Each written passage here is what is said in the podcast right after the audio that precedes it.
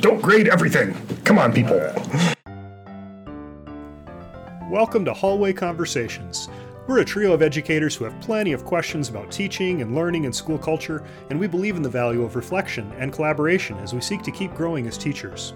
This podcast is our place for thinking out loud together about issues in education and why they might matter to Christian educators.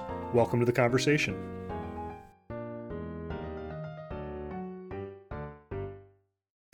Everyone. Welcome to the 89th episode of the Hallway Conversations podcast. My name is Matt Beimers. I'm Abby DeGroat. And I'm Dave Mulder. Friends, we're always looking for topics of conversation and feedback, so please email us or send us a recording of your questions to hallwayconvospod at gmail.com. That's hallwayconvospod at gmail.com. We are looking for relevant and timely ideas, so please let us know if you have a show topic ruminating around in your head. We'd love to hear from you. Abby and Dave, we're nearing the end of the semester, and lately I've been looking at my grading pile. It's not getting less. No?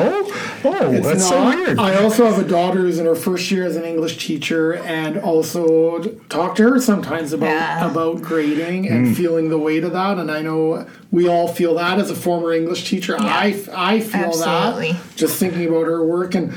And one of the things I've been wondering about is the importance of giving good feedback and honoring student work with good assessment and also wondering if there's a way to do that and be more efficient mm-hmm. in our grading. So Yes. can we can we honor student work with effective assessment that is more efficient than the way we do it now? And maybe the answer to that is no, but I believe that there's a way. Like I there, think there there's needs to be strategies. Yeah, strategies. right. And, Yeah. and so I guess I'm just thinking about what encouragement might we have um, for the teachers listening in terms of saying, how can I be, what advice might we give in being more efficient that doesn't lead us to feeling guilty Right. that we're not doing enough? Right. Because I think that's that's a real thing. So, That's a great question. Abby, um, I'm going to put you put you on the spot. I know you Yeah. think deeply about about assessment. So does Dave. But just yeah, initial thoughts. Anything come to mind? Yeah, I'm going to point to a couple of resources because it turns out we're not the only people that think about this question. Hey, after all, Yeah. Yep. So um, we'll have Dave put in the show notes a couple of resources. One is from um, it's an infographic from Todd Finley, who's an associate professor of English education at East Carolina University, and um, he does these little infographics, and one of them is on efficient grading. Hey, I um, like the it. Other, I know. The other one is from um, the Cult of Pedagogy. Blog which uh, she's a former teacher now turned blogger who i point my students to her stuff all the time So good. um, it's so good. She's got great, just a really professional website dedicated to a lot of resources, and she has some tips for efficient grading there as well. So if you want to dig into this topic more deeply, and also just know that we drew from those sources as we were Yeah. thinking about this. So one of the things I think about writing a lot. Um, and one thing that I always tell my method students who are going to be one of those first year English teachers very soon and will be buried um, in piles is you know, if you think of yourself as a student and you get a paperback, if it's covered in random marks, what is your reaction to that? Right? Well, as someone who received a lot of Yeah. back with a lot of mar- marked up, a Yeah. lot of it was like, "This is this is overwhelming. Right. Yeah. I'm done. I'm actually done before I look at Correct. it." Right? So we talk a lot in that class about how that can lead to wasted time on the teacher's part because Yeah. the students can't receive it effectively and Sure. therefore it makes no difference Yeah. in their work. And so we talk a lot about focusing feedback on one or two skills at a time. Oh, yeah. Yeah. Like when you're doing something like writing yeah. right? So if you are focusing a unit on, let's say, effective transitions, read for those, Yeah. Yeah. right? Um, have students read for those. I always tell my students read process drafts so that you're not You don't get blindsided you by don't- something. You don't have like a hundred papers Yeah. that you're seeing for the first time on a weekend, Right. So when students get to this point, you're going to do a quick read through of their intro paragraph. You're going to do a quick read through of their outline before they even get to their intro paragraph to make Oh, sure they're yeah. on the right Yeah. you know, and give feedback continually so that you don't get a paper Yeah. that you're then seeing a finished draft of where students can't go back and make any changes along the way. So a lot of formative feedback and also read for one or two specific things. And again, that's specific to English, but Sure. that's kind of my where I start with my students. I think that's applicable across content areas, though, because I think about all the lab reports I used to read Right, when I was a right. middle school science teacher, and similarly, like there's common.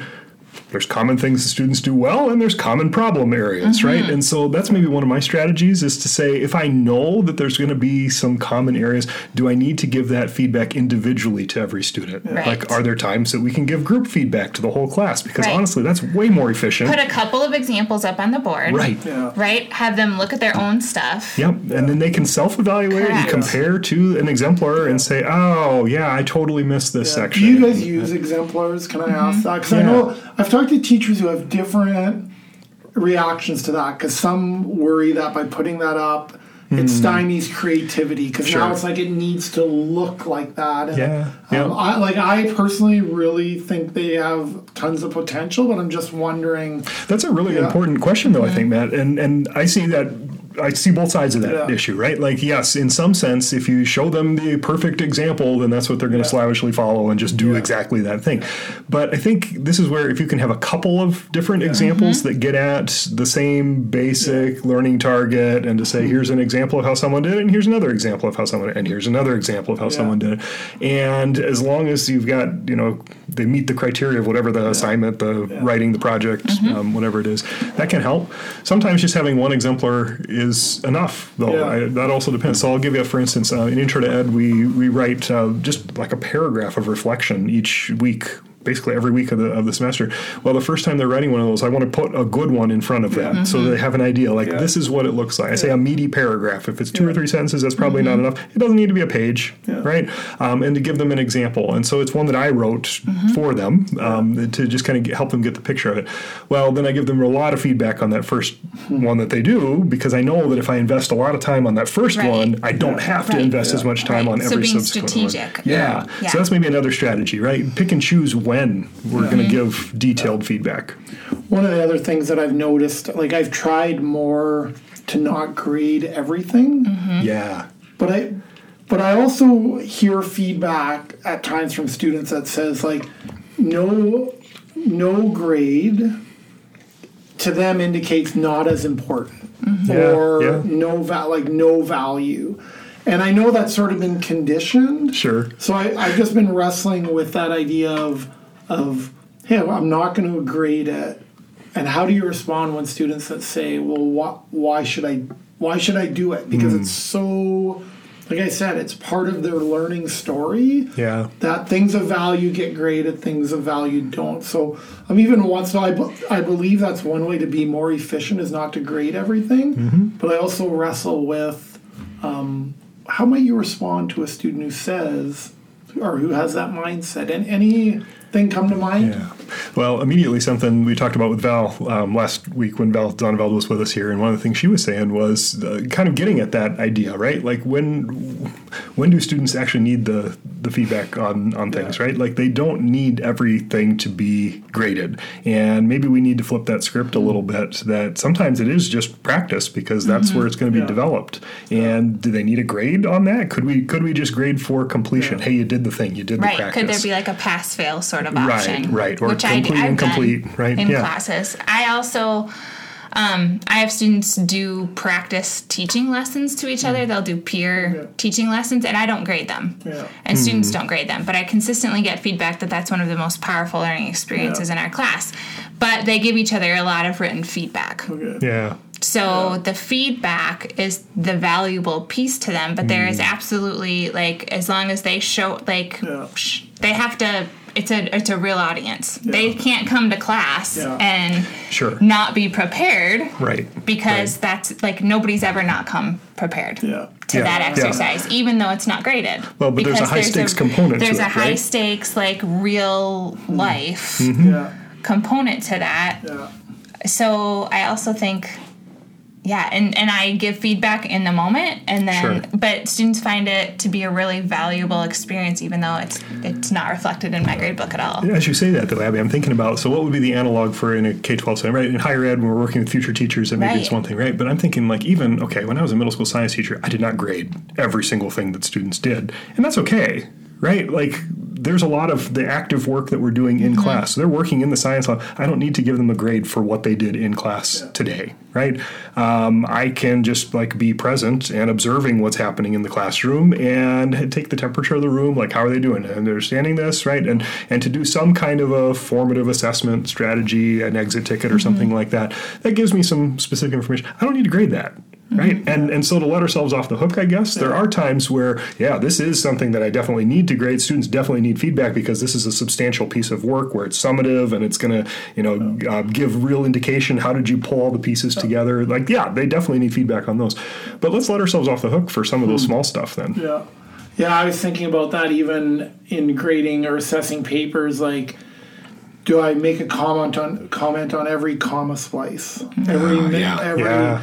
right? And and finding that balance, right, of, of maybe just circling it or putting a star by it, just Mm. a, a check mark or like but not feeling like I have to also write so like here's what it is like like commas and here's why but just Right. hey make them aware make them aware and then actually sort of letting them decide what they want to do with it to be honest Sure. and and mm-hmm. I think that I think there's something good about that saying hey you just need to know something is amiss here but I'm going to let you decide to ta- how much ownership ownership to take of that. Hmm. The other thing, as as you were talking about students sort of giving feedback and ass- assessing each mm-hmm. other, have you ever had students assess themselves?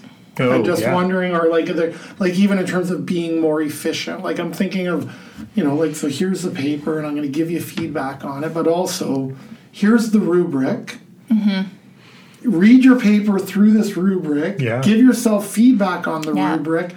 Now, now go make go make the changes almost Mm-hmm. right. And so I also just think, again, is it, it's about hey we can be more efficient, but it's also hey like make them aware of more aware of even of what they're handing in, Right, what they're what they're submitting, and um, it's I an- did that a lot with rough drafts when I taught Yeah. K twelve. Yeah, Come with your rough draft. Here's your rough draft due date, and now Wow. we're gonna look at. Yeah. And I had access to them often electronically, so I would again Sure. pull out common things that I was seeing, Yeah. have them go in their papers, fix Yeah. them yeah. before. And, and that's part of process writing Yeah. too, right? And I think we can do that with a lot of projects or Yeah, other 'cause- types of assessment. because I think sometimes it's like, hey, I'm here. I'm gonna. I put this paper together. I do a, run, a once through. I ha- I I've handed it in. I'm done. And there's a there's a part, and I get a lot of good papers, but it's also at times where I want to say, do you do you know what you handed in? Like, do you want Yeah. yeah, like, or just even to be aware, right? Like. Like, are you aware? Like, are have you really read the rubric? And where does the part of the paper that mm-hmm. meets this Yeah. this part of the rubric and where's the part of the paper that meets this because sometimes i think in a sense they think they've Yeah. done that mm-hmm. and so then just wondering Yeah. okay you show me the evidence Yeah. where where I have students this. annotate their own work sometimes. interesting can you talk about that yeah. a little bit Yeah, so I do it with lesson plans, and I have them like do an annotated lesson plan. It's with my um, literacy in the content area. So it's often high school, or they're going to be high school teachers who are trying to implement literacy activities in science and math Sure. and art and history. And um, they have to label them for me and talk about which strategies they used from the texts that we're studying and um, how they're accommodating for kids who struggle and for kids who are more advanced. And they have to like point it out on their paper and then they have to reflect on because they do a peer feedback too. Yeah. And then they have to tell me what they changed hmm. after wow that peer feedback and it's like it's that mindfulness about the assignment that i think Yeah. produces a better mindfulness yeah it's good work that's a really good yeah a better final product do you guys ever have like I'm thinking about ways of leveraging technology to help kind of techie mm-hmm. here, right? Yeah. Do you ever do like auto graded quizzes mm-hmm. I or things like that? Yeah, mm-hmm. and this is something for if it's straight up just like I want you to know this stuff. I want you Yeah. to like be able to recall this stuff. Yeah.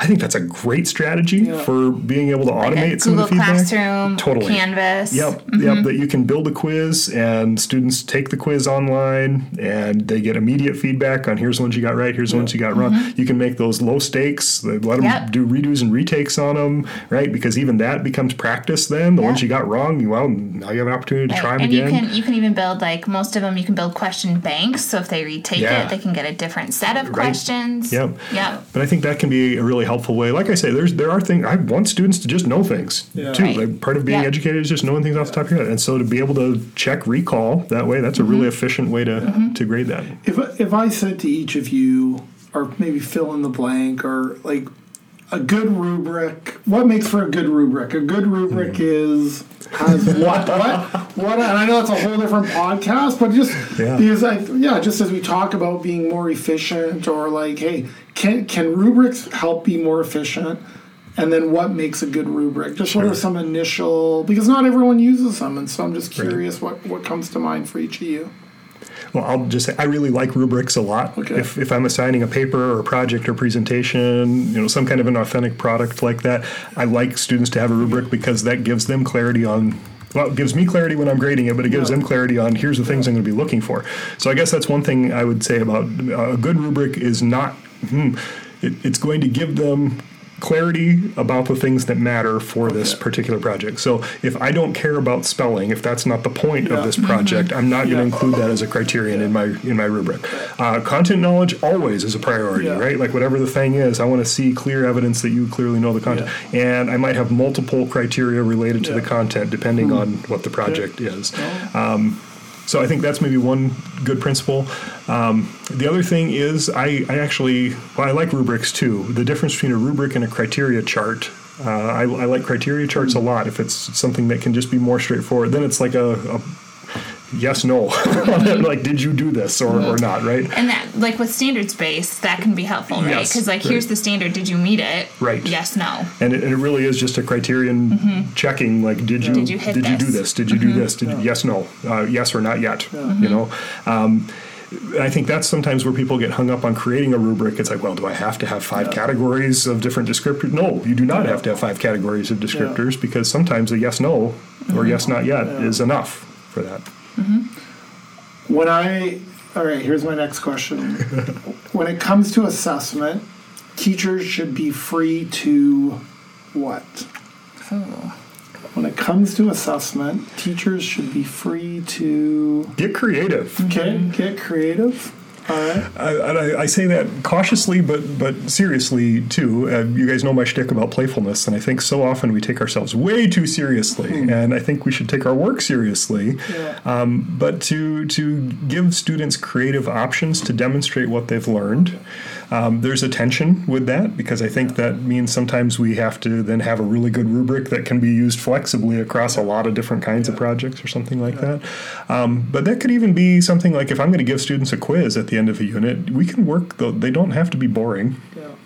Right? Like there's there's ways that we can work in some creativity right? So um, have students help generate the quiz. Um, I, I always liked putting students' names if I was giving like story Yeah. problems on a math mm-hmm. test or something like that, mm-hmm. right? Like working in students' names and activities that they love, and those are small things, but but they matter, Yeah. and the mm-hmm. kids to see themselves even in a quiz that they're going to take. Well, I like it. Yeah. Abby, anything come to mind? If I say when it comes to assessment, teachers should be free to. Yeah.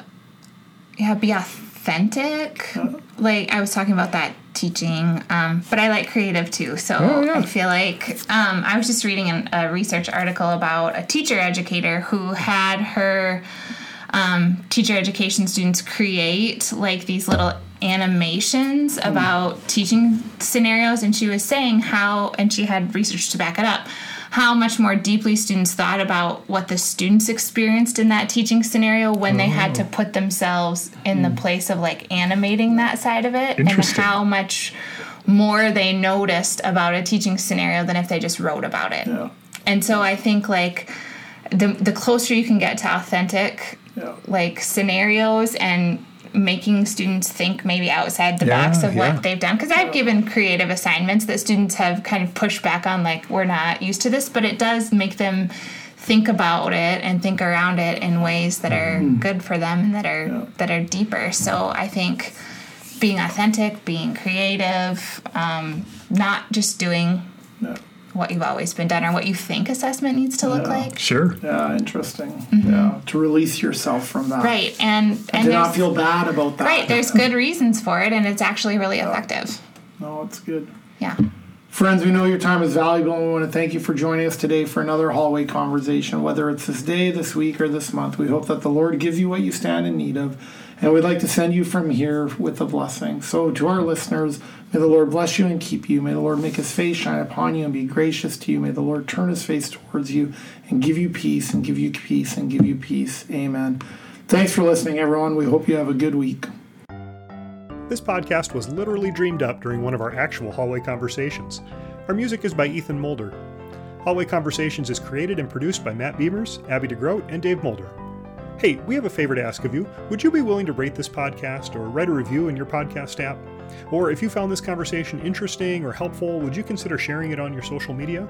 Those things really do help podcasters out, and we would be so, so grateful. Thanks for listening, friends.